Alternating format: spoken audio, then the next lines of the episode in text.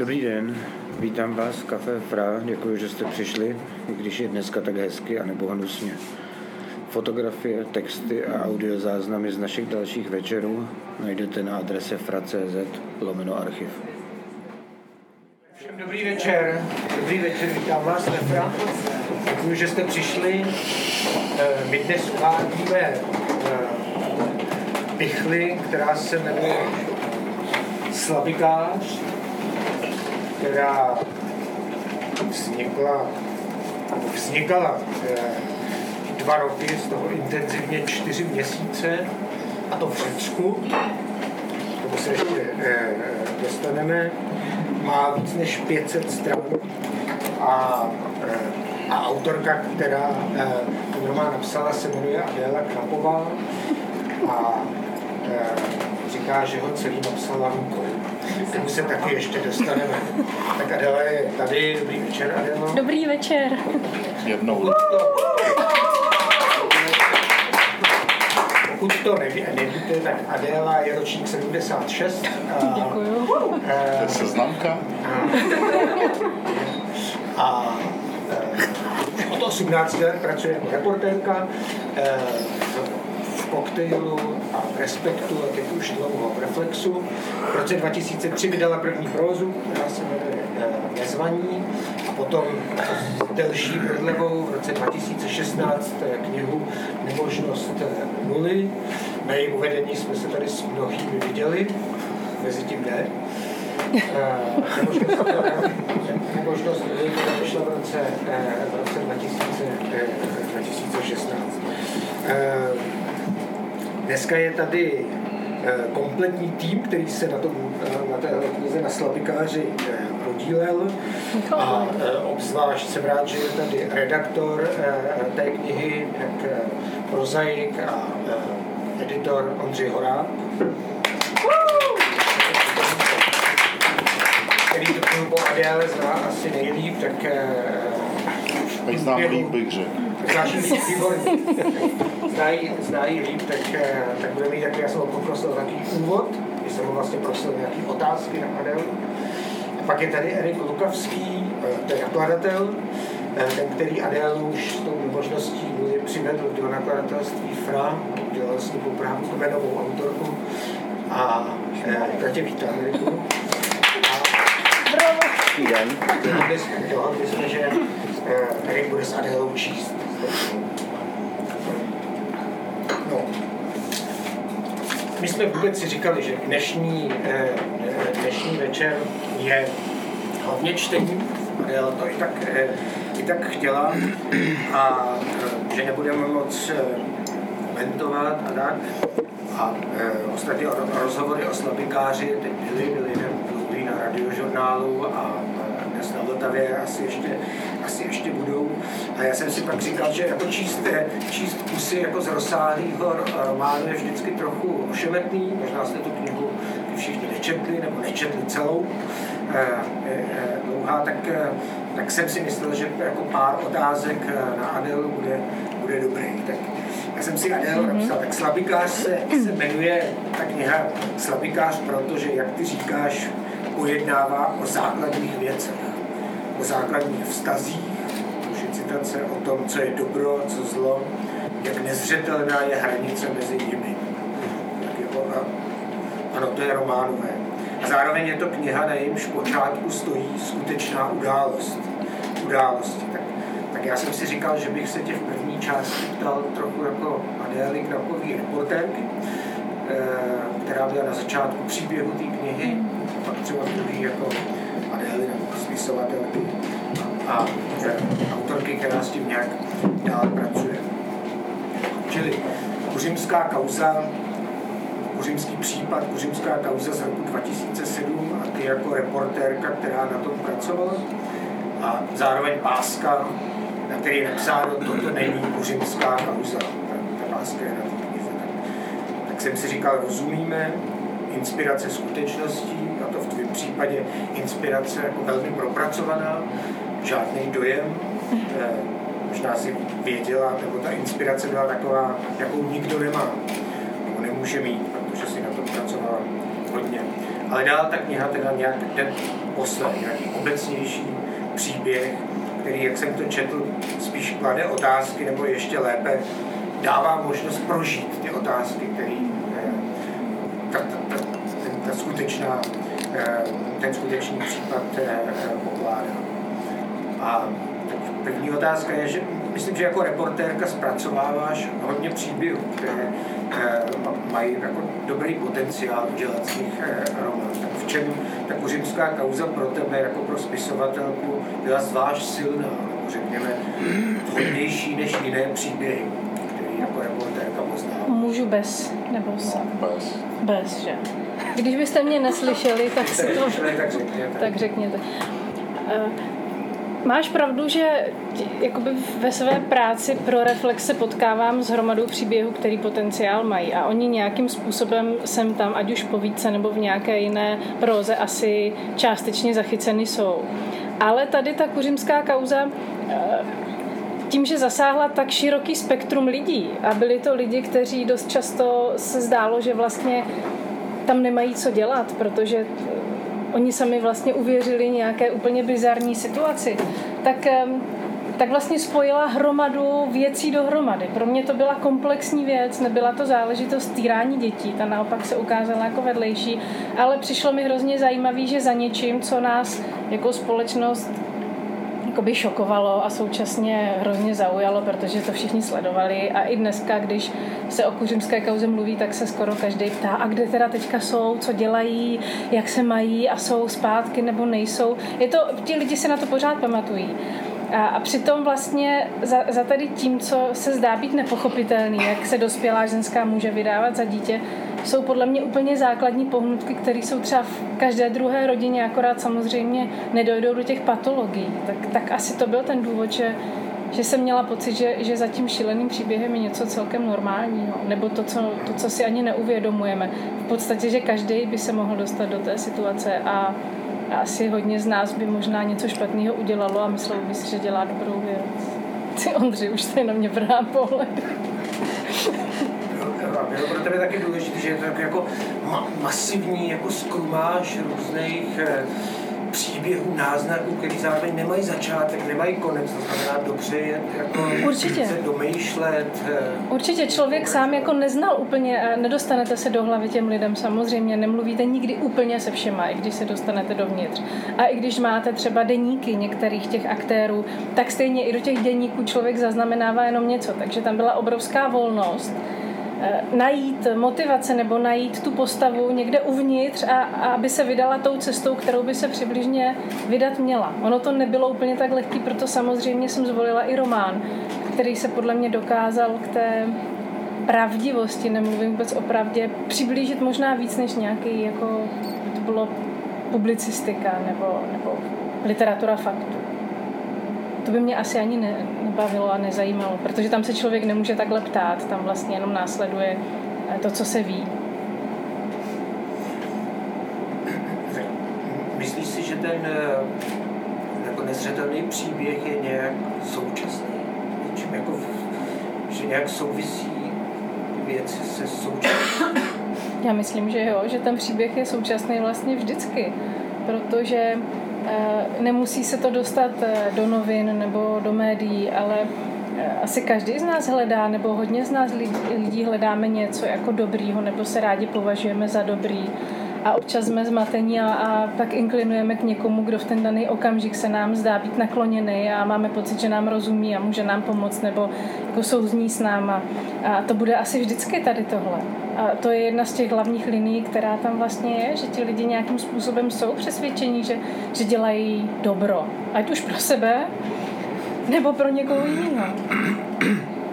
Takže já myslím, že, že jo, nebo doufám, věřím v to, že to je jako téma, který je vlastně pořád. I když tam nebudou ty reálie, tak, tak je to taková ta otázka, která tady asi bude vždycky. Jsem si říkal, jestli bylo události, kterou si poznala tak dobře, eh, něco, k čemu se dostala a potom si to, eh, a říkala si, že to třeba v tom románu bude fungovat a pak si to nechala být nějaký tabu. Tabu asi ani ne. um, přišlo jako tabu vlastně ty, ty vztahy v rodině, to, že, že a to bylo to, čemu hodně lidí ne, nechtělo věřit, nechápali a do dneška říkají, jak si to mohli ti lidi udělat, že vlastně v reálu to byly sestry, tady je to bratr a sestra, že nejbližší lidi, kteří spolu vyrůstají, si vlastně dokážou udělat opravdu jako ošklivý věci. Tak to, to si myslím, o tom pořád nejsme ochotní moc mluvit, protože když se mě na to někdo ptal, já jsem vysvětlovala, jak k tomu mohlo dojít že to neprobíhalo v krátkém časovém úseku, ale že vlastně se to vyvíjelo, ten tlak a, a to posunování od toho jakoby dobrá k tomu čistému zlu, který už pak i ti aktéři zpětně, když byli z toho vytržení, viděli, že samozřejmě překročili nějakou hranici, tak, tak vlastně hodně lidí reagovalo na mě strašně naštvaně a zlé, že z nich dělám zrůdy, když jim říkám, že, že oni sami by to vlastně dokázali taky. A vlastně se mi přistihla v uvozovkách při tom, že řekli, no jo, ale jako potrestat dítě zákazem je něco jiného, než ho týrat. Ale ono na začátku, to dítě taky dostalo zákaz. Jo. To, to není tak, že ze dne na den se něco zlomí, nebo možná v některých případech jo, ale tady v tomhle případě ne. Takže tohle podle mě bylo pro hodně lidí a je pořád tabu přiznat si, že, že i my, kteří se považujeme za hodní lidi a za dobrý lidi, jsme schopni v určitých situacích spáchat jako odpornou věc.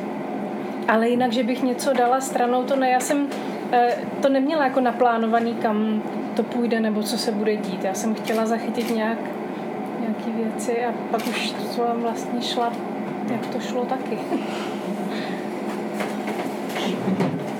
jsem vlastně tuto otázku položil, protože, eh, jak asi víte, Marek Šindelka teď vydává jako 200 komiks vlastně na stejný téma. Jako, jako ve všech je. A tam eh, nějaký rozhovor, který k tomu dával, s, tak, tak došli jsme k závěru, na ty závěry já se tě neptám, došli jsme k závěru, že jedna postava byla protchnuta skutečnou temnotou. V nějakém rozhovoru eh, říkala, že vlastně všechny ty postavy, které máš, jsou kladní, záporný, že všechny máš ráda, takže to nezdílíš, to jako já, si nevím, já nevím, co to znamená protchnutý temnotou, nebo protchnutá temnotou může být já, když to na mě přijde v daný okamžik. um, takže jednak nevím úplně přesně, co tím Marek Šindelka myslel. To, to, to, vím jenom, že něco takového se má objevit, ani ne, ne, dál nevím, ale pro mě někdy vlastně, když to teďka taky zbagatelizuju, jak tady to, pro mě žádná postava nikdy není jenom černá a to je přece logicky, nikdo z nás nejsme jenom úplně černý, takže um, jasně některé ty postavy jsou víc negativní a, a víc jako zůstávají ve svých, řekněme, sobeckých uh, myšlenkách a tím pádem jakoby jsou, jsou ne, ne, ne slepí k tomu, co můžou způsobit, ale že by bylo někdo protchnutý temnotou, spíš určitý jako okamžik, kdy se to slije, kdy je ta energie toho tlaku, těch nervů, kdy je to dohnaný za hranu, tak samozřejmě lidi v, v extrémních situacích se chovají extrémně, takže můžou být protchnuti nejen agresivitou, ale i temnotou. No. Asi jo, ale nevím víc, co k tomu. No, že tam šlo o to, že oni jako vlastně ty, ty, ty eh, lidi, kteří se toho šindelky ptali, tak, tak vlastně ho nutí trochu k tomu, aby řekl, co, jestli něco objevil. Jo, jestli jo. zatím jako něco našel, co zatím bylo. Tebe se vlastně ptali podobně, že? Já jsem zatím nic neobjevila. Ty, ty říkala, že vlastně nic, že prostě je to nějaká... Žádnýho lorda, který to jako... Tak si trochu mluvila o nějaký sekty a tak dále, tak, tak Šindelka mluví pornografie a mesianismus a tak dále. A pak vlastně řekl tohle. Jo, jo. Tak eh, on tam mesianismus a, a sektářství k sobě mají asi hodně blízko. A to, že ti lidi nějakým způsobem uvěřili a věří tomu, že můžou udělat dobro pro lidstvo, jako není ve výsledku nic špatného, to si myslí hodně lidí, kteří dělají dobré věci. Takže a hodně z těch lidí, kteří, eh, jak vím, eh, do toho byli zapleteni jenom opravdu zvenku, kteří ani nevěděli, že se něco špatného děje. A hromada těch lidí vlastně nic špatného neudělala. To, že to vygradovalo v nějakou záležitost s těma chlapcema, v tomhle případě s jedním chlapcem, ale normálně se dvěma. Opravdu jako hromada těch lidí vůbec netušila. Ani jako těch velkých aktérů. Ti věděli, že, že něco není úplně košer, ale, myslel, ale ne s těma dětma. Oni opravdu si mysleli, že činí dobro ti lidé. Ale já jsem jako neodhalila nic, jiného. A já jsem ani nic odhalovat nechtěla teda. Já jsem, co šlo odhalit a co mi připadalo odhalitelný, tak jsem odhalila v rámci práce pro Reflex. Celkem logicky, protože tam šlo o publicistiku, o reportáže, kde se musíte držet nějakých faktů. A tady jsem spíš jako odhalovala dovnitř, nebo nahoru, nebo dolů, nebo do stran, ale jako ne nějaký fakta. Ondři, tak dám slovo.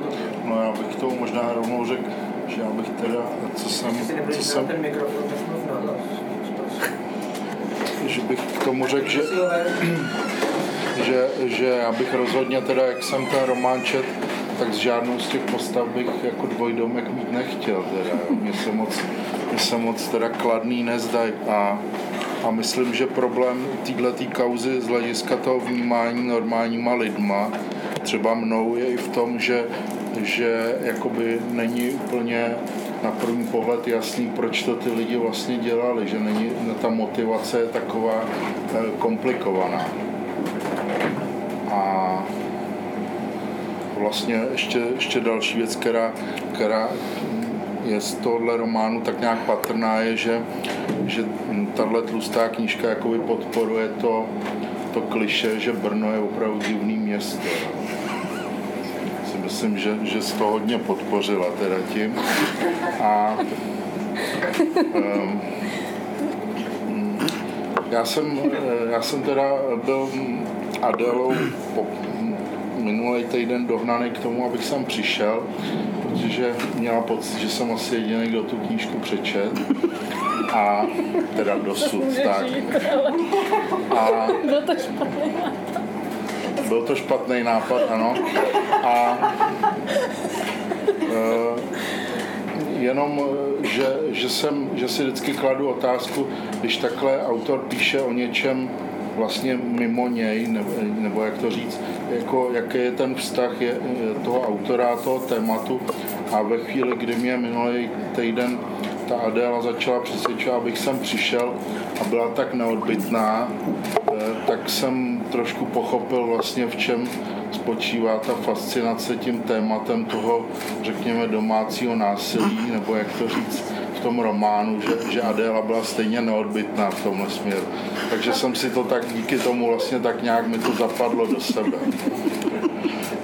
A e, ještě teda, když už jsem teda jsem byl dojit, tak e, bych řekl jenom takovou, takových pár nesouvislých poznámek. E, jistě si pamatujete před 14 dní, nebo kdy to bylo, když byly ty prezidentské volby, na toho, na toho otráveného novináře v Zemanovo štábu, tak eh, tenhle ten člověk, já jsem přišel, já nevím, kdy to je, 18, 17 let, když jsem přišel do redakce Tvaru, tak tam zrovna probíhal velký boj, neboť eh, eh, básníci Lubor Kasal a Božena Správcová si tam nandali jako, jako takzvaného tajemníka z takového malého človíčka, který jim pak začal dělat hrozný problémy, bral jim papíry, bral jim peníze a tak dále. A soudili se s ním a dokonce Božena o tom pak napsala takovou tenkou fiktivní knížku Spravedlnost a tenhle člověk se jmenoval Rokitka a to je ten člověk, který byl otráven nedávno na, na Zemanovo štábu. Potom v roce 2004 asi jsem dělal rozhovor s, člověk, s takým mladým autorem, který vydal velmi zajímavý román a ten rozhovor byl, myslím, i nudný, i možná kvůli mě. A e, od té doby jsem o tom člověku vůbec neslyšel a teďko po letech najednou jsem zjistil, co dělá díky tomu, že jsem slyšel tajní nahrávky, kde jistý Marek přibyl si povídá si povídá s Andrejem Babišem o tom, co má vydat v Mladé frontě a nemá vydat v Mladé frontě. A to byl tenhle Marek Přibyl, ten mladý autor. A do třetice jsem asi ve stejném roce, v tom roce 2004, tak nějak jsem dělal rozhovor s autorem tehdy docela populární, nebo nečekaně populární knížky, která se jmenovala Steiner a neb, co jsme dělali. A dělal jsem s ním rozhovor v divadle na Fidlovačce, kde dělal nějakou dramaturgii, že byl divadelním dramaturgem a, a byl hrozně milej a vlastně na něj docela rád jsem pak vzpomínal a před třema rokama jsem ještě psal, že Bára Sládečková z města chtěla, abych napsal nějaký posudek kvůli ministerstvu na jeho nový román Bláznův kabát. A tenhle ten člověk se jmenuje Martin Farner a byl, byl zatažen do tohohle případu, proto o tom mluvím, tak jenom jsem si vlastně říkal tyhle ty tři případy, kam to člověk může z literatury dovést, jako, jo, že to jsou nebezpečný případy, kam až může dokráčet. No. Ty jsi s tím Martinem Farnerem mluvila? Že vlastně je zajímavý, že, že Adela a Marek Šindelka o tom píše a, a ten spisovatel, který se v tom namočil, o tom samozřejmě asi psát nikdy nebude. No. A mám, myslím, že poslední zprávy, co jsem o něm zjistil, je, že, že dělá někde, že jezdil, jezdil s kamionem skrz Evropu, protože už asi nemohl dělat to, co dělal dřív po tom, co se stalo. No. A e, už jste mluvil o tom Markovi Šindalkovi a o dalších, o dalších tématech, tak to je vždycky nebezpečí tady toho, tady toho vzít si téma, že teď to vychází tak, že vyjdou dvě knížky o stejném tématu, že to máme knížky a filmy o Heidrichovi, těch je snad 15 už. Pak máme, vím, že Katka Tučková se taky hádala s nějakým pánem, který napsal o těch žítkovských bohyních před ní nějakou takovou knížečku faktografickou a tak dále a tak dále, tak to je vždycky, to je vždycky trošku úskalý toho. No. A um, ještě, já jsem si to radši napsal, tak se omlouvám. Uh, jo, to už jsem říkal. A uh, jo, já si myslím, že vůbec tohleto, tohleto psání těch, těch, těch uh, příběhů, které jsou já tomu říkám vnějšku, já nevím, jak to líp nazvat, takže je to vůbec dneska trend a myslím, že i trend, a nemyslím to vůbec nějak špatně, ale jenom, že to pozoru, že čím dál víc, čím dál víc autorek, takže možná, možná že, že jako mám pocit, že, že, že chlapy přestávají hrát podstatnou roli nejen ve světě, ale i v literatuře. Takže možná, že ještě jednou, jednou třeba budeme nějakým vnukům právě že jsme viděli ještě živýho spisovatele, toho Borkovce, a oni nám to nebudou věřit. Tak eh, myslím, že to je takový jako pozoruju tenhle ten trend vlastně, že, že jako hm, že chlapy opravdu odcházejí do ústraní, že přestávají podstatný. A co se týče toho samotného románu, ještě bych řekl, Eh, co se týče té tý tloušťky, protože vím, jak to chodí v novinách, tak mám pocit, že, že jsou takové jako tři možnosti, že, že buď, to, buď to bude ten recenzent pořád odkládat eh, a číst ty tenčí knížky, až to bude starý, nebo, nebo, to, nebo to nedočte a proto to pochválí, a nebo to dočte a bude tak dojatý, že to dočet, že to pochválí ještě víc. A tak úskalí těch mějškových příběhů, tak máš pocit, že to Adela něčím eh, jako překonala? Tak to Pro tebe zajímavě to úskalí těch vnějších věcí, které jako tady jsem to správně pochopil. No, já si myslím, že to musí, já si to, pro mě to je svým způsobem nevysvětlitelné a myslím, že to musí toho člověka hrozně zajímat, když se dokáže, dokáže psát, já nevím, jak dlouho něco, co jakoby není přímo to jeho, že to je něco, co se někde stalo, tak musí mít na tom nějaký osobní zájem, nevím, buď, buď se o tom právě musí nějak dotýkat, nebo musí, musí mít, nevím. Když to, když to, když to redigoval a četl, tak, si, tak, ten, tak ten zájem uh, si našel nějak třeba jako jestli jsem... popsat ten, ten Adélin zájem, jestli, jestli byl pro tebe dostatečně silný? No tak je dostatečně silný.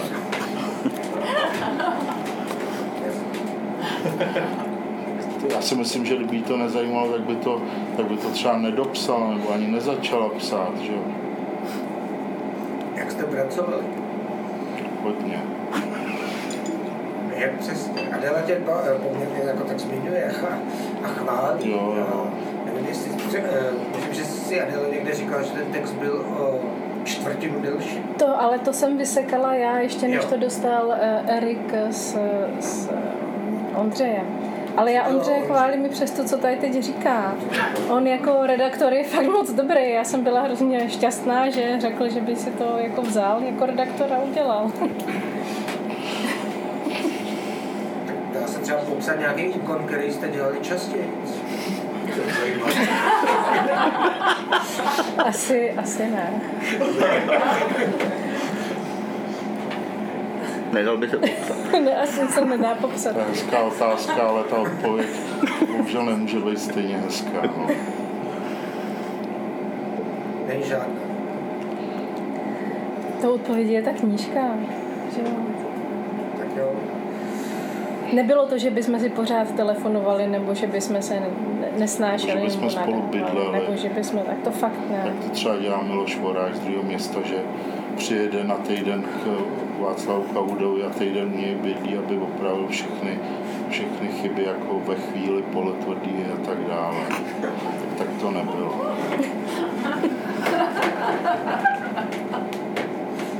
Tak tvůj první ukázka. Adéla vybrala čtyři nebo tři, Tři. kapitoly, tři budou teď dvě. Tak teď dvě. Jestli, jestli Adéla můžeš trochu komentovat, co jsi vybrala, nebo proč jsi to zvolila? Tak. Eh, V těch knížkách je několik eh, linií, je tam hodně postav. A i když všech, všem jde v podstatě o to stejný asi, tak je tam několik linií. Ty ukázky, které jsem vybrala, se drží relativně jakoby jedné, aby bylo aspoň trošku pochopitelný, o co tam možná, možná jde.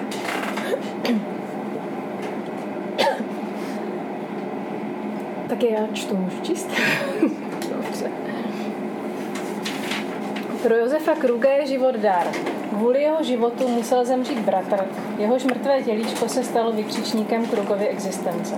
Svou prvorozenou dceru proto střídavě zbožňoval i nenáviděl. Adoroval ji ve chvílích, kdy v ní viděl vyvolenou, tu, která, jako kdysi on přežila, byla osudem vybrána. Nemohl ji vystát, kdykoliv si na výpravách se svými chlapci představil jejího bratra, na kterého tak čekal a k němu se nakonec museli řezníci v bílých pláštích prosekat, když bylo zřejmé, že se z dělohy stal jeho hrob. Viděl v dceři anděla i vraha, záleželo na úhlu světla, jež se mu právě odrazilo v brýlích. Johana tu protikladnost tatínkových citů vnímala. Byla z ní zmatená a snažila se za každou cenu vyhovět, splnit očekávání. Ale jaká ta očekávání byla, nevěděla. Vždyť to netušil ani Josef Kruk. Už co by novorozeně se marně pokoušela získat tatínka na svou stranu. Cítila ze svalu odtahujícího se otce, že jí její kosti nepatří, že je ukradla bratrovi, vysála jeho první dech, ještě než se k němu mohl dostat. Byla si toho od jak živa vědoma, ale nepamatovala si na to. Proto o tom pochybovala a vinu, již jí tatínek vložil do zavinovačky, odmítala. Chtěla bezpodmínečnou otcovskou lásku, měla na ní právo. Jediný, kdo jí však nabízel úsměv a pohlazení, byla matka, která no, kterou novorozená holčička odmítla. Něco jí na té vychrtlé ženě od prvního okamžiku, kdy ji spatřila, vadilo. Když tatínek Johanu choval před návštěvou jako správný milující rodič a nedal si pozor, Johana se mu bezzubými ústy přisála přes košili bradavce. Tento neumělý pokus získat tatínkovu lásku vyvolal u návštěvy výbuch smíchu, ale Josef Kruk měl co dělat, aby dítě zlostně neodhodil. Jeho žena mu dceru rychle sebrala a vedle v pokoji se jí marně snažila nabídnout sebe. Pak se opila vším, co zůstalo po hostech ve sklenkách na stole v obývacím pokoji. Johana přitom spala vedle ní na koberci v mokré a studené plíně. Josef Kruk seděl u stolu a maloval plánky. Psal seznamy. Z přírodovědeckého atlasu, který si půjčil v knihovně, vytrhl list z kapitoly o hmyzu. No jistě, termiti. Nic příznačnějšího si nelze přát. Ve světě kazy světů jsou skuteční všekazy nositeli nápravy. Vstal od stolu a překročil ženu spící na koberci vedle dítěte v zavinovačce, dřepl si nad holčičku a pozorně ji zkoumal jako neznámou věc. Dítě otevřelo oči a nabralo k pláči. Co si v otcových brýlích ji však zarazilo. Mlčky se na sebe dívaly. Tento okamžik bude určovat celý jejich život. Pohled jedněch krátkozrakých očí do druhých, stejných, vidící postupně stejný svět. Jejich vztah bude vždy balancovat na ostří. tu málem přepadne do smrtící nenávisti, jindy se téměř speče ve fyzickou lásku. Už jejich narození bylo soubojem se smrtí, od té doby oba vědí, že jen vítězství se počítá. Pro Erika byl život naopak vždy samozřejmostí, která se náhodně přihodila. Neviděl ve zrození žádný plán, nepátral po osudu nebo žil automaticky.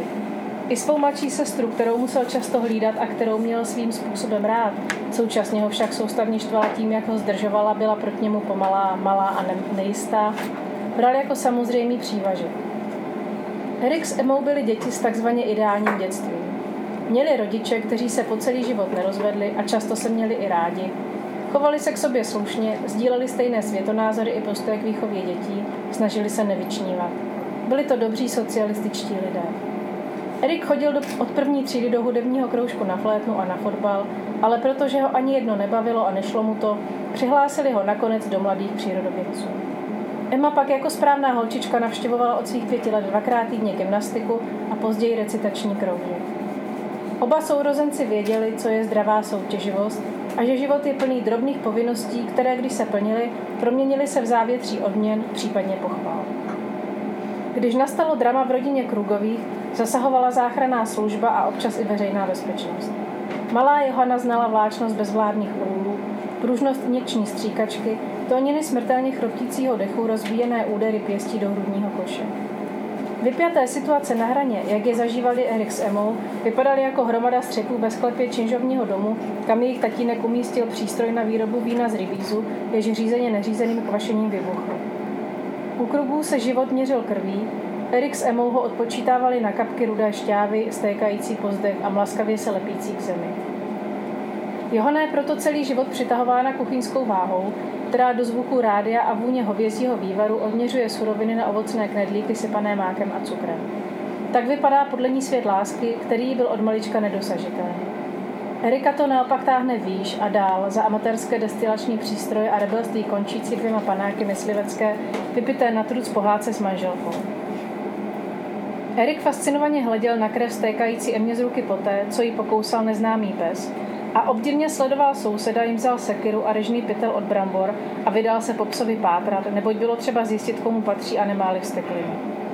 Erik šel nenápadně za sousedem, který se rozhodně vyptával všech okolí, zda kolem nich neběžel černý pes. Sledoval boha pomsty v civilu účetního v továrně na nerezové příbory a mrzelo ho, že to není jeho otec, že ten, na místo trestné výpravy se sekirou, veze manželku s Emou do nemocnice. A byl to nakonec právě Erik, kdo psa zahlédl běžet zadní uličku směrem k viaduktu, vydal se za ním a sousedovi ho nahnal do pytle. Erik se nebál. Ani psa, ani sekiry, ani krve. Už měl za sebou první rok u termitů, uměl částečně překonávat strachy ukryté ve vlastní hlavě. Se sousedem šli s kňučícím psem v pytli za uznalých pohledů spoluobčanů hrdě zpět k činžáku, kam mezi tím někdo přivolal veterináře. Ukázalo se, že pes nebyl tulák ani vsteklý či nemocný nebo agresivní, jen hladový, protože jeho majitel byl už několik dní v nemocnici s prasklým slepým střevem, sám bojoval s otravou krve a na opuštěného psa zapomněl. Emma měla prostě smudlu, že neposlechla matku a rohlík s paštikou nesnědla doma, že si svačinu vzala sebou ven. Vyhladovělý pes, jemuž se podařilo utéct, ho chtěl sebrat a protože se bránila, zakousl se nejdřív do paže a až pak do rohlíku. Veterinář odvezl psa k sobě do kotce, soused si nechal od Erikovy matky uvařit kávu s rumem a vykouřil s vděčnou ženou dvě cigarety. Erikův otec postával zapomenut před domem u automobilu. Byl najednou v bytě navíc, situace s ním nepočítala. Emma se zašitou rukou spala a Erik byl rád, že psa nakonec nemuseli utratit. V tom se Erik od Johany lišil. Johana by psa chtěla zabít a dokonce by byla u toho definitivního trestu přítomna. Až by pes před jejíma očima vydechl naposledy, plakala by a byla by smutná. Doopravdy smutná. Bylo by jí psa líto, současně by ale věděla, že absolutní trest je nutný, protože jen tehdy je důsledný a pouze důsledné potrestání má smysl. Johana také věděla, že po ztrátě přichází truchlení, do kterého se člověk musí celé položit. Netušila, proč to tak je, nepřemýšlela o tom, ale jedině taky to připadalo možné a správné. Přijde doba, kdy bude Johanino kategorické uvažování a chování společnosti odsouzeno. Ale tento veřejný soud na Johanu teprve čeká. Stejně jako na Erika s Emou. Zatím nic nenasvědčuje, že se jejich osudy spojí.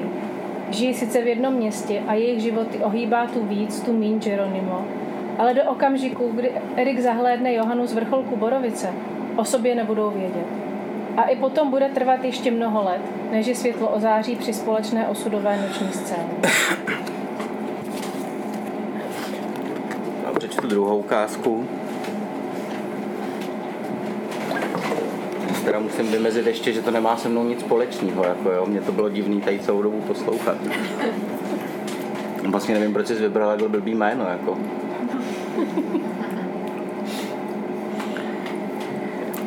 Johana hrála ráda hry. Začalo to nenápadně, když musela už co by malé dítě inscenovat různé vypjaté situace, aby upoutala pozornost a vynutila si zájem. Prvotním hybatelem těchto mnohdy nevědomých hereckých etid byl Josef Kruk.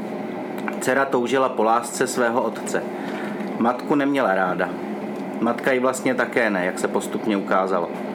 Doktorka Krugová milovala alkohol a prášky. Byla koktejlový typ.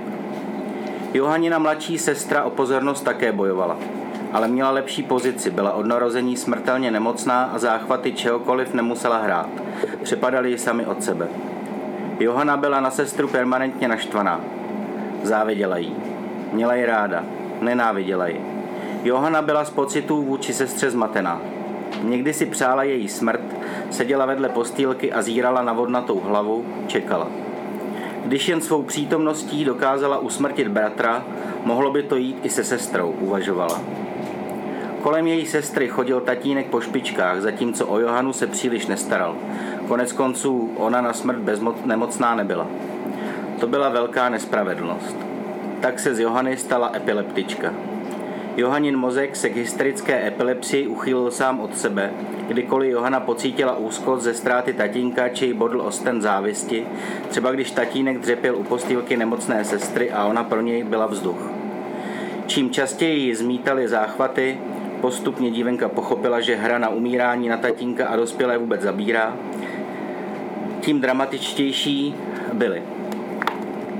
Jeden se udál přímo v ordinaci dětské lékařky, kam Johanu tatínek musel vzít, protože ve školce hrozili povoláním sociální pracovnice, když jim holčička řekla, že její nemoci eh, doma nikdo nevěnuje pozornost.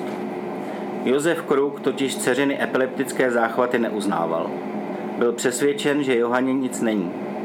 To však dost dobře nemohl říct vyděšeným soudružkám učitelkám ze školky, jež měli v, životě, v živé paměti Johanu svíjející se na zemi s pěnou u pusy. Cestou k lékařce na vyšetření to řekl naštvaně alespoň své dceři. Holčička pochopila.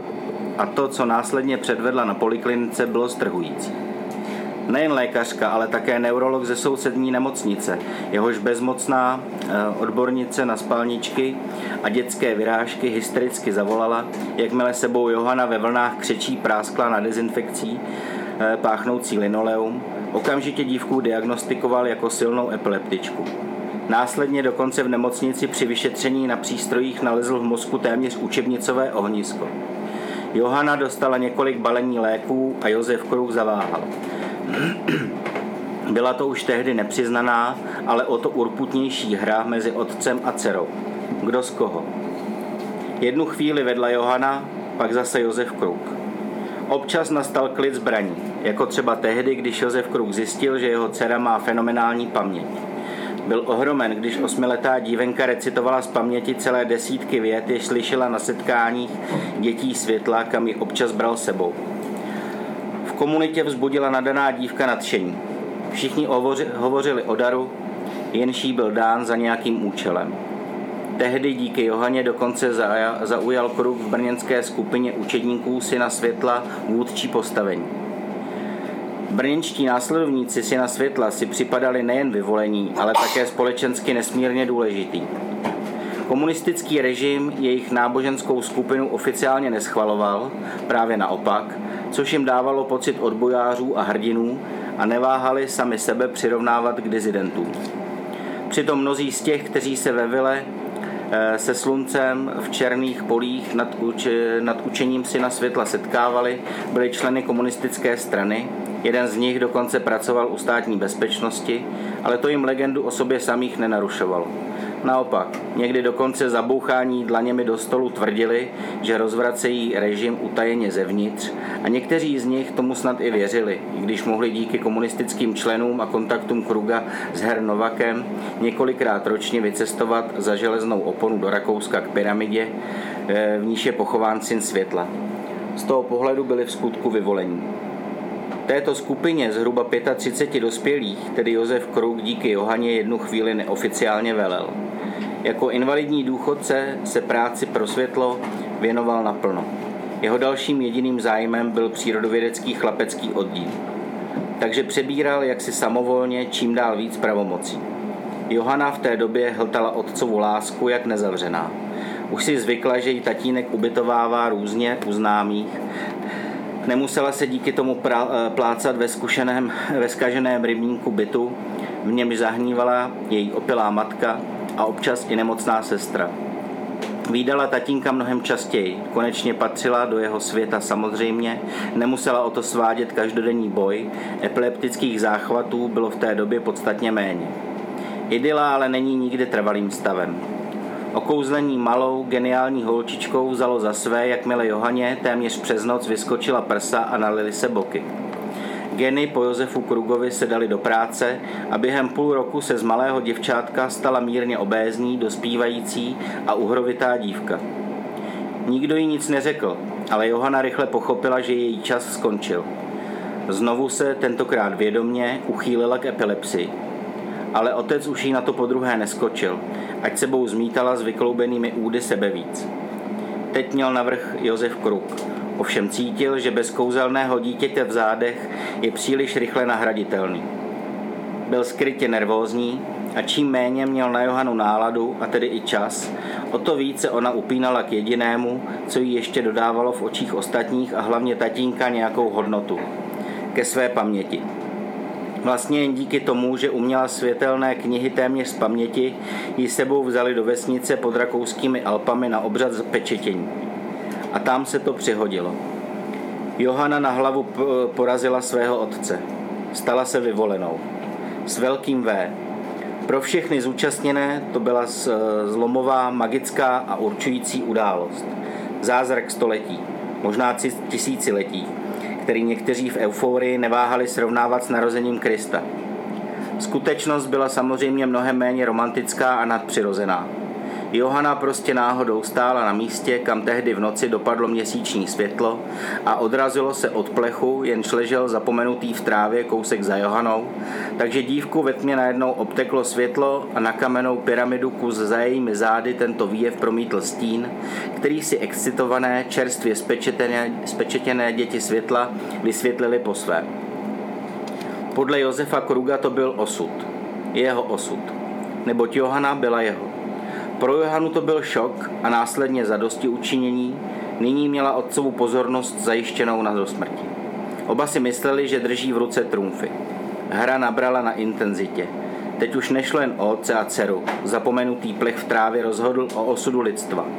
Alespoň podle těch, co byli oné letní noci ve vesnici a následně i podle dalších, jimž byla radostná novina o označení vyvolené postupně zvěstována. Díky zapomnětlivosti nám neznámého učeníka světla, který to léto pobýval ve vesnici a měl na starosti kosení luk, nastala bizarní situace, jež se až zvráceně často opakuje. Vzdělání a, vys- vzdělaní a vysoce inteligentní lidé z různých koutů Evropy, neboť mezi příznivci grálu a syna světla byli a jsou i tací, naslouchali nevzdělanému invalidnímu důchodci z Brna a jeho stejně podprůměrně inteligentní dceři. Do Rakouska přijeli jako Josef Kruk s dcerou a vraceli se jako vyvolený s vyvolenou. V záznamech brněnské veřejné bezpečnosti je o tom několik zápisů, jež tuto situaci konstatují jako suchý fakt s douškou, že je třeba i nadále vést vyšinuté, ale neškodné aktivity rodiny Krugovy v patrnosti, zvlášť s ohledem na strýce Josefa Kruga, kdysi vysoce postaveného velitele sovětských vojsk v gruzínské oblasti, dnes vlivného důchodce. Kruk s Johanou to tak směli, měli černé na bílém.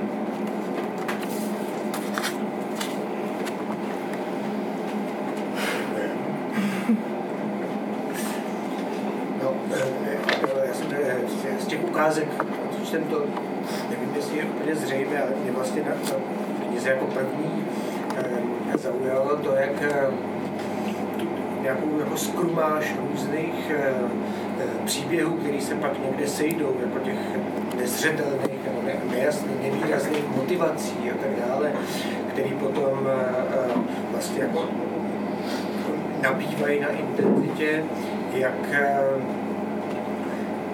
jak to vlastně jako na toho čtenáře spustíš, ty party se tam jako různě míchají, taková jako masakr, trochu kašleš na čtenáře, tak, tak moje otázka e, byla, jak, jak to vzniká, jestli jako lineárně, tak jak to čteme, nebo jestli jsou různé party, které pak pasuješ do sebe, protože ten vstup který jde přes několik kapitol do té do knihy, je opravdu jako zjevování různých jako nezřetelných e, e, příběhů, kliček, který se pak někde schází.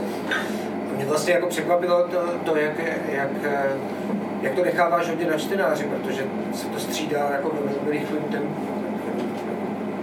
Jestli to píšeš lineárně, nebo jestli to píšeš po partech, pak to pasovalo do sebe. To bych asi neuměla lineárně já jakoby, to prostě pak nějak, eh, ta postava se tam objeví a víš, že tam patří nebo nepatří, no, taky tam, tam má ten svůj kus a pak zase do toho potřebuješ dostat jinou, protože tam těch postav je hodně. Takže vlastně jako je nesmysl eh, a nic se neděje, že by, se ten, že by lidi na sebe čekali, že až jeden člověk něco udělá, tak teprve druhý člověk se v životě rozhodne něco udělat a na konci se jako potkají. Oni všichni ti lidi jednají vlastně současně a v okamžiku, kdy se ty, ty jejich motivace a jejich osudy a životní dráhy potkají, tak může vzniknout něco takového a vzniká něco takového. Jo, já na to nechávám hodně na čtenáři v té předchozí knížce. Já věřím čtenáři, věřím jeho schopnostem. předchozí knížce eh, vlastně oproti té předchozí knižce je to trochu řidší text, kratší. Tak to jsem se chtěl zeptat, jestli je to, jestli jsi to dělala vzhledem k tomu, o čem píšeš, nebo, nebo je to spíš jako tvůj vývoj? Ne. Nebo jestli v tom má podíl redakce? Na tomhle, na tomhle má velký podíl redakce, na tom, že, že ty věty jsou krátké a rozsekané. Ale já jsem tomhle opravdu Ondřejovi dala za pravdu, protože mm, mně se, mně se tam, já ráda píšu nebo používám v podstatě, ten můj jazyk se nějak moc nezměnil. Samozřejmě, že se automaticky přizpůsobil tomu, že tady vystupuje hodně postav. A je potřeba sledovat hodně dějových linií. Ale přesto jsem tam měla jako hodně mých oblíbených dlouhých vět, kde byl důležitý ten rytmus. A musím dát zapravdu Ondřejovi, že kdybych je tam asi nechala, tak by se v tom někteří čtenáři už asi úplně ztratili. Takže tohle byl, byla rada mého Vlastně, vlastně píše, jako kdyby nikdy ne, nedělala v časáku. A možná, že právě, možná, že právě si, já jsem si nad tím přemýšlel teďko, že možná jsem si říkal, že, že ty právě tady si měl konečně možnost psát tak, jak chceš, že jo? Že nemusíš dělat tečku za každým pátým slovem, jako, když to, když to tak zjednoduší. Cítíš to tak, jo? Že ty tak zdůrazňuješ, že jsi to psal rukou, když to všechny ty věci pro noviny píšeš do kompu. No. Takže to původně byly dlouhý souvěti. Některý hodně dlouhý. Až příliš. Jsou nějaké otázky z publika? Nějaký Vlastně ta ukázka, kterou čet Erik, je taková jako zdobná slovo. Proč vůbec je důležitý kauze, kterou vyřešíme v rámci té knížky, vytvářet jako souvětí, které jsou nějakým způsobem jako okrasný, nějakým způsobem je tam hrozně moc slov, který vlastně, když se z toho jako vezmou, tak to nezmění vůbec jiného smyslu, chodu té věci. Proč se děje to? Protože podle mě to tam je eh, důležitý z hlediska rytmu. Pro mě ta knížka má, má, nějakou, má nějaký rytmus. Takže je to vlastně jako formální věc. Je to jako Já nevím, já jsem, já jsem nad tím nikdy nepřemýšlela, když jsem to psala. Já nad tím takhle nepřemýšlím, takže možná to vzniklo i tak, že to původně mohlo být zrovna součást nějakého dalšího souvětí a my jsme to eh, takhle jakoby rozsekli, aby se to eh, líp chápalo po nějakých celcích. Ale vlastně to je asi můj styl psaní. Pro mě je ta melodie hodně důležitá. Takže nebyl v tom asi umyslný záměr, je to něco, co vytvářím mimo děk. Takže vlastně moje druhá otázka byla, jestli jako přikrášlovat něco, co je vlastně jako a priori tak strašně nízký. A z hlediska jako vlastně celý té věci, když se jako rozplete, že jestli je to jako OK, mohlo by to zprvovat lepší román, když to přikrášlíme, ukážeme nějakou slovesnost, anebo je to jenom vlastně nějaká maníra nebo způsob psaní, to, to je vlastně jako jediná věc já nevím, jestli nízkost tématu, jestli to za prvý jako se dá hodnotit, že je nějaký téma nízký, to s tím já úplně nesouhlasím. A pak jakoby, jestli nízkost tématu určuje to, jestli je to dobrý román a jestli uh, holí věty znamenají, že je to jako lepší literatura nebo horší, tak to taky úplně jako nevidím, takže... Nízkost tématu rovná se špatný román, jestli tam jako, uh, nebo respektive moje nějaká idea o celé věci je taková, že to, co se stalo tím dětem, je skutečně jako to si myslím, že není asi moc jako debatovatelný. A jestli, jako, když se k tomu dají nějaký květnutý věty, tak eh, to vlastně jako změní povahu té věci, že je vlastně hodná. A to by nemělo měnit to... povahu té věci. Já myslím, že tam vůbec nešlo o to měnit nějakou povahu věci ani to ani neříkám, no. A ani si nemyslím, že by to takhle mohlo fungovat. To jsem ani neřekl, já jsem mě jen fakt jako zajímalo jako jestli je to jako fakt jako spisovatelská záležitost, v tom smyslu, eh, píšu takhle a takhle si to vemte, anebo je to jako nějakým způsobem jako snaha vytvořit z té věci něco bohatšího, než co vlastně jako je na první pohled jako viditel. Um, já tak, já tak píšu. No, dobrý. Myslím, že kdyby to byla, kdyby to byla, kdyby o tom byla opera, tak taky nespívají falešně, že jo? No, teď jako si rozumíme, já jsem si ptal fakt jenom... Jo, ne, ne, ne, není v tom úmysl a myslím, že pokud někdo četl tu mou předchozí knížku, tak ví, že eh, naopak jakoby ještě ten, jak říkal Petr, že vlastně je to jakoby stylově trošku řídší tím, že se to... Eh, jo, a původně by to... Jasně, no, no, no, no, no jo. No, možná je trochu problém, že mluvíš rovnou o přikrášlování květnatosti, což je vlastně trošku... Ale tak ono to může působit jako maníra.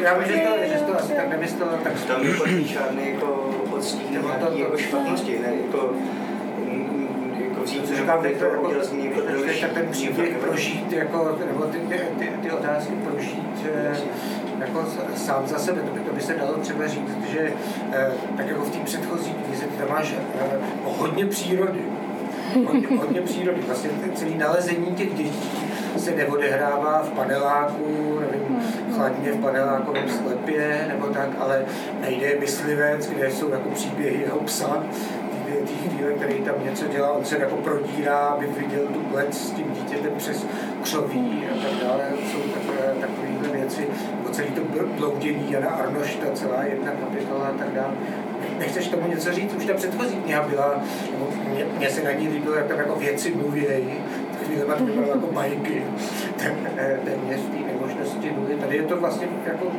viditelně, proč, proč si třeba tu situaci, kdy ten, eh, eh, kdy ten myslivec jako vlastně poprvé vidí to dítě, udělala takhle. Um, No. Já spíš reaguji na to. Jasně, jasně. Ale stejně mě to zajímá. No, zajímají ty house, rozumíš, jako.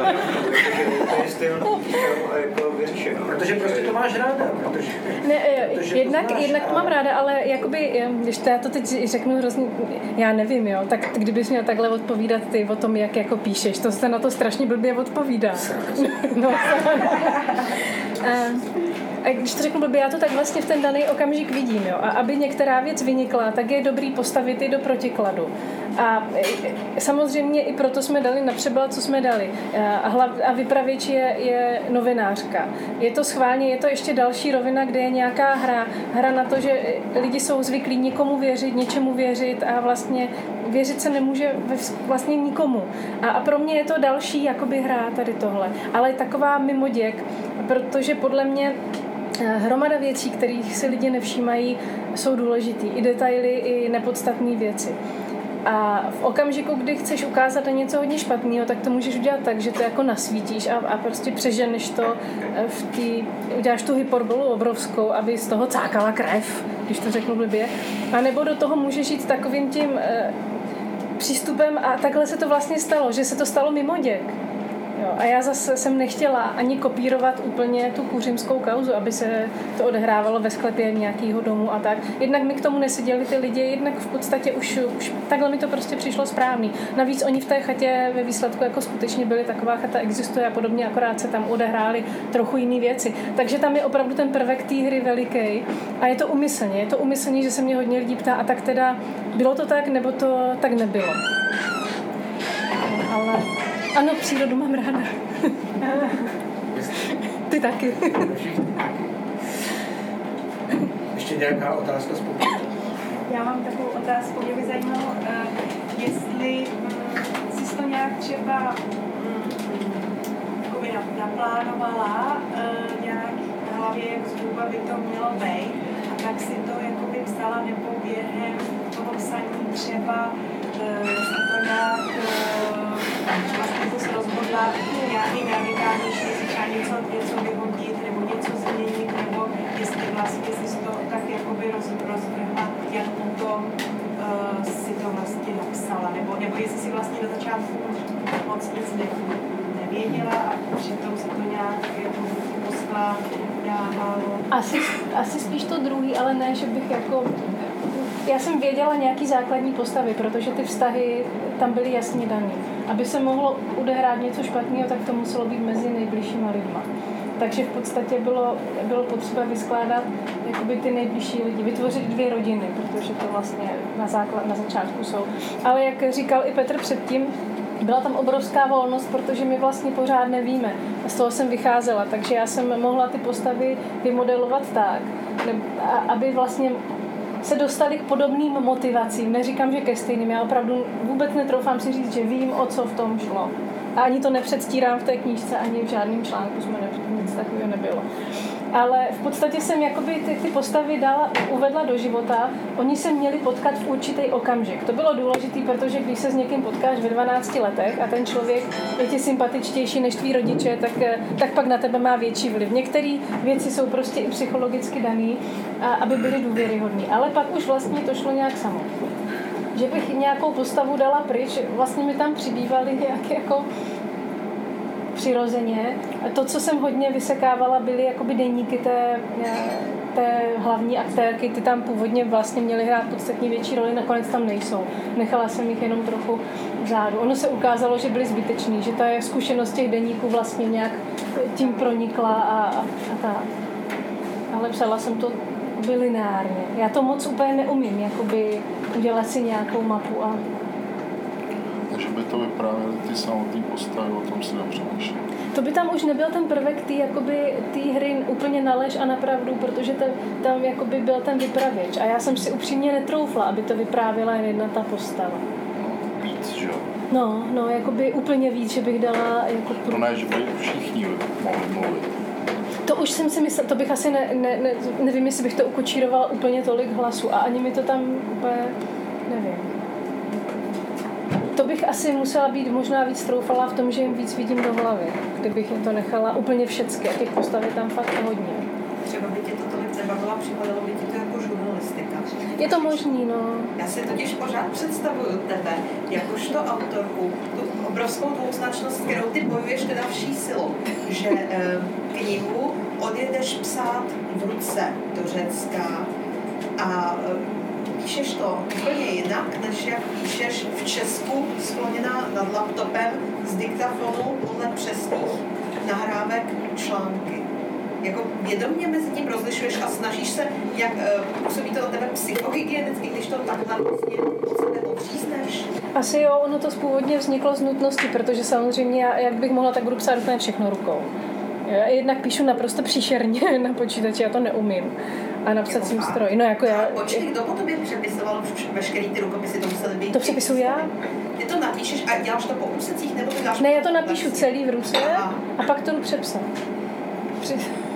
Takže, takže chudák Ondřej Vrák teda nemusel vidět rukopis, ale... Ne, to neviděl nikdo. Neviděl Rukopis, nikdo. to mám, to mám doma a jako oni by se v tom ani nevyznali, já se v tom nevyznám. Ono zase jako psát rukou vypadá hezky, ale je to strašný jako zmatek, jo, protože když pak člověk chce něco vyhodit, to nemůžeš jen tak vymazat a teď ti tam zůstane část slov, jak to přeškrkáš, teď to jako vytrhneš ten papír, přilepíš ho z druhé strany jako Právě tahle ta posvatná a přeblblá činnost přijde úplně jako ne, ne, neuvěřitelná, když si představím tebe jako novinářku, že tohle, tenhle úkon provádíš.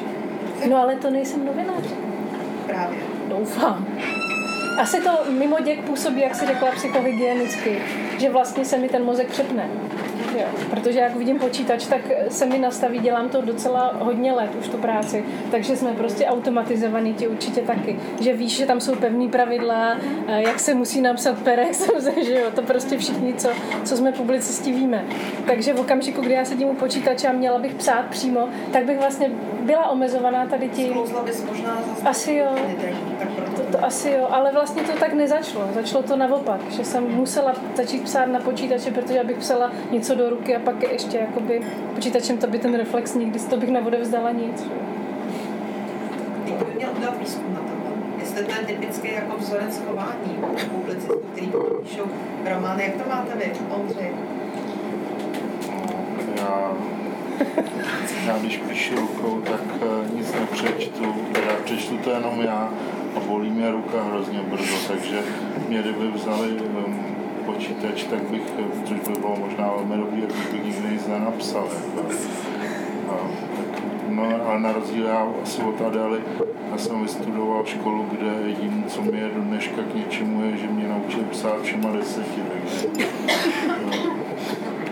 to říkal, to říkal ostatně Truman Capote o, o, o, o mm, Kerouakovi, že nepíše, ale píše na stroji, že, že to je velký rozdíl mezi psaním a psaním na stroji. Tak dneska už to tak nevnímáme.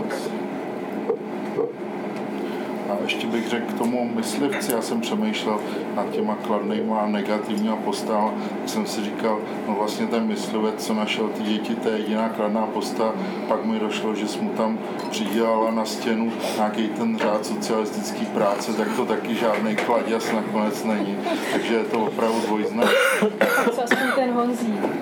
Sice pak je pyromán, ale když to zjednoduší, No, ale to je oběť, ale že? no, tak ale aspoň ten je nespochybnitelně kladnej, ne? Někdo by řekl, on si o to může sám, byť. Jaká postava je ti nejblíž? No asi ten vypravěč. Tak. Díky bohu. jako, um, jako těch protagonistů. No tak to je taky vlastně protagonista, že jo? Ta vypravěčka. Ona se do toho zapojí částečně, ale z těch protagonistů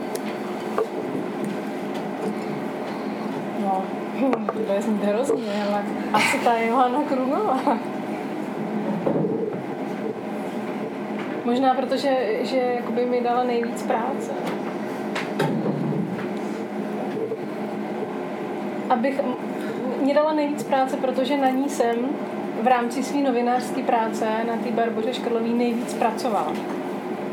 A jakoby její soukromí věci a, a všechno se mi dostalo nějakým řízením osudu a její denníky, zápisky, hromady krabic se mi dostaly do rukou a vlastně jako toho člověka ze všech těch postav jsem jako ve skutečném životě poznala možná líp si myslím, než někteří, kteří s ní dneska třeba jako komunikují znovu a starají se o ní, protože ona má už taky invalidní důchod. A to, to bylo to, co tě, co tě jako vedlo k tomu, jako se zabývat s tím tématem? To ne, to asi všechno. A asi hodně mě k tomu vedlo to, že se mě na to pořád všichni ptali. Konec konců i v redakci, když byla, jakoby bylo nějaký výročí, tak mi všichni řekli, jakoby můj šéf-redaktor, hele, bude kůřimská kauza, protože se o tom psalo v jiných novinách, že bude výročí. Ne, musíme zase napsat, co s těma lidma je, co se s nima děje. A mě to upřímně řečeno moc jako nebavilo. A nebaví, protože si myslím, že mají už právo na svůj život a jako to, to kde teďka jsou a co s nima je, zvlášť ty kluky, mě to vlastně nezajímá. Jo? Já to vím, samozřejmě, protože jsem se s těma lidma výdala a oni mi občas jako napíšou. Teďka ohledně té knížky jsem nějaký ozvali ti lidi, ale asi nevím co. Že já myslím, že jako byl pro tebe, když začneš v tom Řecku psát tou rukou, když už to takhle mám, mimochodem jako každá no, no, jako kdyby jako ta, ta psychohygiena vypadala takhle, tak to by bylo skvělé. Myslím, že tak ne, že to není psychohygiena. Opravdu, že tady jde eh, o něco, eh, o něco jiného. Ale, eh, ale myslím, že prostě pro tebe je eh, to, to, to, to nejlepší je napsat jako dobrý kus jako toho románu No, jasně. s postavou. To je, to, to, je, to, to, je to tvoje nejoblíbenější. To mě baví, to, proto to Když dělám. prostě se Jan Arnoš dobře prodere lesem a dobře se ztratí, tak to je to, to co máš ráda. Ale hlavně on takovej je. On takovej prostě je, jo. Já mu nemůžu napsat něco jiného, protože to je městský dítě, který v životě nikdy nebylo. A já nevím, kolik z vás se zkusilo udělat to, co ten Jan Arnoš, jo. Já takový lidi opravdu znám. A opravdu tak skončili, že chodili jak blbci dokola po třech kilometrech čtverečních a měli představu, že jako umřou. A pak je najde nějaký dítě s babičkou, to šlo na borůvky, jo. Ještě to napadlo, že všichni tak jako na to koukají a vidějí tu, tu, ten kuřimský případ, který jako pod tím někde je, něco se s tím děje, ale vlastně jako je to odpoutaný hodně. Není tam ještě třeba jiný jako velký případ, ještě jako, nebo minimálně velká historka, kterou vůbec nikdo nečte, která vůbec se nesouvisí, ale vlastně tam zapracovala něco, Tak já si myslím, že tam je jako ještě jedna nebo dvě takové roviny, ale jako, jestli to a někdo čte... zároveň mají jako Jo, který, který jsou ale mimochodem v tom jakoby z toho vylízají, nebo já jsem je tam chtěla dostat, ale já nevím, jestli ten, kdo to čte kvůli kuřimský kauze, si toho bude jakoby vědomý, no. Je to, to jsou spíš takový jako... Proto je tam ta postava, ta novinářka, proto je to tak jakoby udělaný, že, že vlastně eh, ne, člověk neví, jestli ten může vlastně věřit tomu novináři nebo tomu vypravěči nebo ne. Nebo jsem to tak chtěla udělat, možná jsem to nepovedlo, jo. To je taky možný, ale... to je koulí očima. Takže co jste vybrali jako poslední ukázku, který se doufám prostřídáte, proto jsem se těšil. Tak se prostřídáme. My jsme si to synchronizovali dneska. Dvě. Dvě. Já dvě věty. Čtyři, dva, dva. Tak poslední my vás nebudeme moc trápit. Tak víš co. Hmm. jsme to nacvičovali dlouho. Teďka jsme to právě nacvičili. Takže poslední ukázka. A pak už budou chlebíčky z této knihy. Brna. Z Brna z této knihy. Jsou to chlebíčky, které zde hrají ne, nepodstatnou, ale důležitou roli.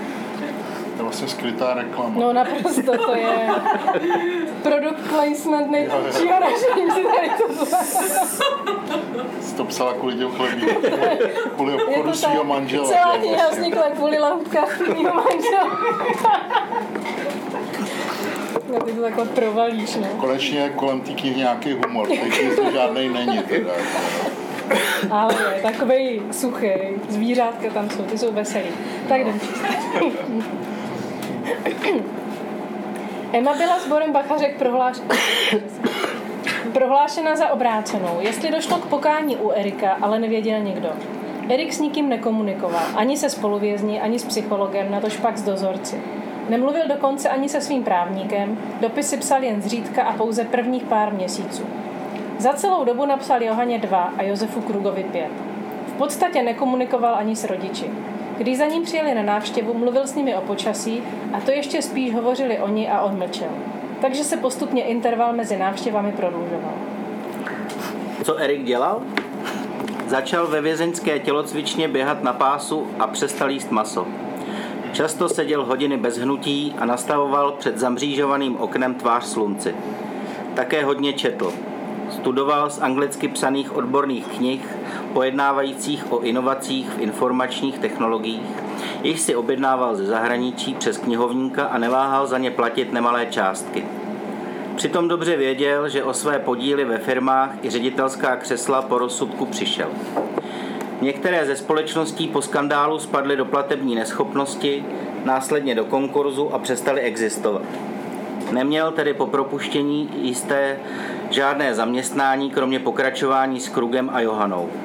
Možná. Ale do toho bylo třeba e, peníze pumpovat a Erik, i když stále ještě něco na účtu měl, potřeboval příjem. I proto studoval. To bylo v očích komise, jež posuzovala jeho žádost o předčasné propuštění, kladné a přebylo to i stručný a negativní posudek psychologa, který z Erika nevymámil žádnou kloudnou větu, neznal jeho pocity, názory, netušil ani zda přijal svou vinu a pracuje s ní. Erik s nikým nemluvil, ani s psychologem. Ale nebylo to spíš odbír, odborníkovo selhání, tala se komise.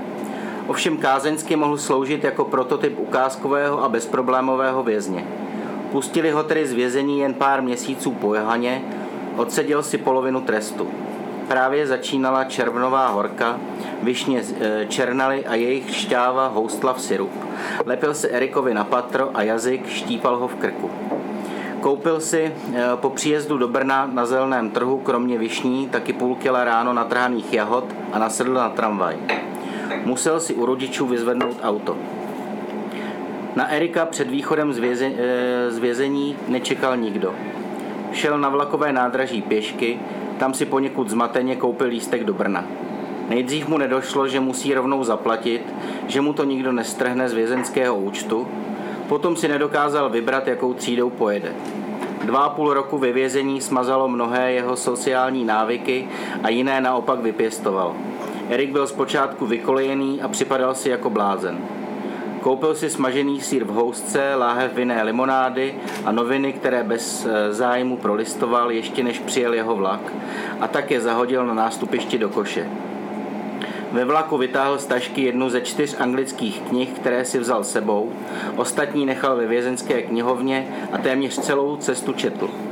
Také se pohádal s průvodčím, který mu zvesela řekl, že musí v Praze přestoupit. Erik mu vynadal, že přes Prahu vůbec jet nechtěl, nechápal, proč si musí cestou z Plzně do Brna tak zajíždět a rozhodně popřel, že by si právě lístek přes Prahu koupil. Tvrdil, že jen nasedl do špatného rychlíku. Erik si četl, nedíval se z okna, nepozoroval krajinu, nepřemýšlel, co bude dělat po příjezdu do Brna. Věděl přesně, kam půjde a co udělá nejdřív. Měl to naplánováno už dlouho. Každý den, zatímco běhal ve vydýchané vězeňské tělocvičně svých 10 kilometrů na pásu, si rozvrhl dalšího života, si rozvrh dalšího života přehrával, znal ho téměř na minutu přesně, měl v něm i prázdná políčka, do nich se teprve podle situace doplní jména. Třeba Johanino. Vyplvil pecku poslední višně na chodní kousek od domu rodičů a do sousedovy popelnice vyhodil prázdný sáček plný zaschlé šťávy. Jahody měl v tašce přes rameno. Svoje auto spatřil hned, jakmile vstoup, vystoupil z tramvaje. Alespoň ta jezdila po stejné trase jako dřív, oddechl si a zahnul za roh. Stříbrný, stříbrný Volkswagen stál zaparkovaný podél chodníku, poznával ošoupanou samolepku pyramidy na zadním blatníku. Zastavil se na chodníku u auta. Viděl, že se v domě rodičů pohnula v okně záclona. Položil tašku na zem a vykročil k brance malé předzahrádky. Než stihnul kovovou branku otevřít, vyšel ze dveří domů otec, usmál se a rozpřál ruce, mířil k Erikovi, aby ho objal, ale při pohledu na synův výraz nechal ruce klesnout. Erik vstoupil na dlážděný chodník vedoucí mezi trsy pivova, piv, pivoněk a natáhl ruku s otevřenou dlaní. Děkuju, bylo jediné slovo, které k otci pronesl poté, co prsty sevřel dvoje klíče od auta. Otočil se na měkké patě běžeckých tenisek a vracel se k autu. Když stiskl dálkové odemykání, světla mu na přivítanou zablikala. Sedl si za volant, tašku hodil na podlahu před sedadlo sepolujezdce, sáhl automaticky do přihrádky v levých předních dveřích, ale žlutý šátek tam nenahmatal. Podíval se tázavě směrem k otci, který pořád stál na chodníku vedle rozkvetlých keřů a sledoval každý synův pohyb. Erik otázku polknul, místo ní nastartoval. Nádrž byla plná, motor naskočil hned. Baterka byla zjevně dobitá nebo nová. Kývl spokojeně směrem ke starému muži a zařadil zpátečku, aby vyjel z řady zaparkovaných vozů. Hned ale dupl na brzdu, protože uslyšel dutou ránu. A další. A další. Někdo mu kopal do auta. Erik se ohlédl za zvukem a spatřil vytáhlého hubeného chlapce, jak se právě ohnul k zemi. Periferně okem zachytil pohyb svého otce, který spěchal k autu. V dálce, na konci ulice, zahledl i matku, jak se snaží běžet, hůlkou přitom máchala do vzduchu a spíš poskakovala než šla. Levá noha jí zřejmě vypověděla poslušnost. To všechno Erik zaregistroval v okamžiku, kdy mu na levé ucho dopadl stín a hned poté sprcha skleněných krystalků následovaná dlažební kostkou. Protože nešťastně natočil hlavu, slyšel křupnout kost v nose a před očima se mu myhly mžitky a hubená ruka, jež měli kolem zápěstí omotaný žlutý šátek. Prsty té chlapecké dlaně už místo žuly drželi střep a ten Erikovi rozřízl kůži na levé tváři. Erik stáhl v šoku nohy z brzdy a spojky, auto škytlo, trhlo sebou a narazilo do vozu zaparkovaného za ní. Motor zdechl. Chlapec odhodil kovový střep na chodník a skenoval Erikův skrvavený obličej. Jakoby byl do té doby vypnutý zvuk, protože až poté, co překvapeně zamrkal na bolest a jejího průvod, původce, uslyšel Erik křik svůj, svého otce i matky. S úžasem sledoval blížící se postavu drobné ženy s hůlkou. Netušil, že jeho matka dokáže tak nahlas a dokonale čistě ječet. Mimoděk se usmál a do úst mu přitom natekla krev ze zlomeného nosu. Nechtěl chlapce, ve kterém poznal svého synovce, jemuž osobně v bytýšce vypálil doutníkem do těla znamení, provokovat. Nebo možná chtěl, Každopádně, když Honzík spatřil Erikův krvavý úsměv, taky se pousmál. Sevřel v ruku v pěst a vpálil ji svému strýci přímo mezi rty. Vyražený zub natrhl chlapci kůži na prostředníčku. Honzík si toho všiml a aby si zranění prohlédl, pozvedl daň pro, dlaň proti světlu, roztáhl všechny čtyři prsty spolu s pahýlem, jenž mu zbyl pomalíčku. Erik si nedokázal za živého boha vzpomenout, čím ten prst tenkrát chlapci amputoval. Tak děkujeme. Já děkuji. Eh, děkujeme, že jste přišli. Adéla nabízí 我们有人去世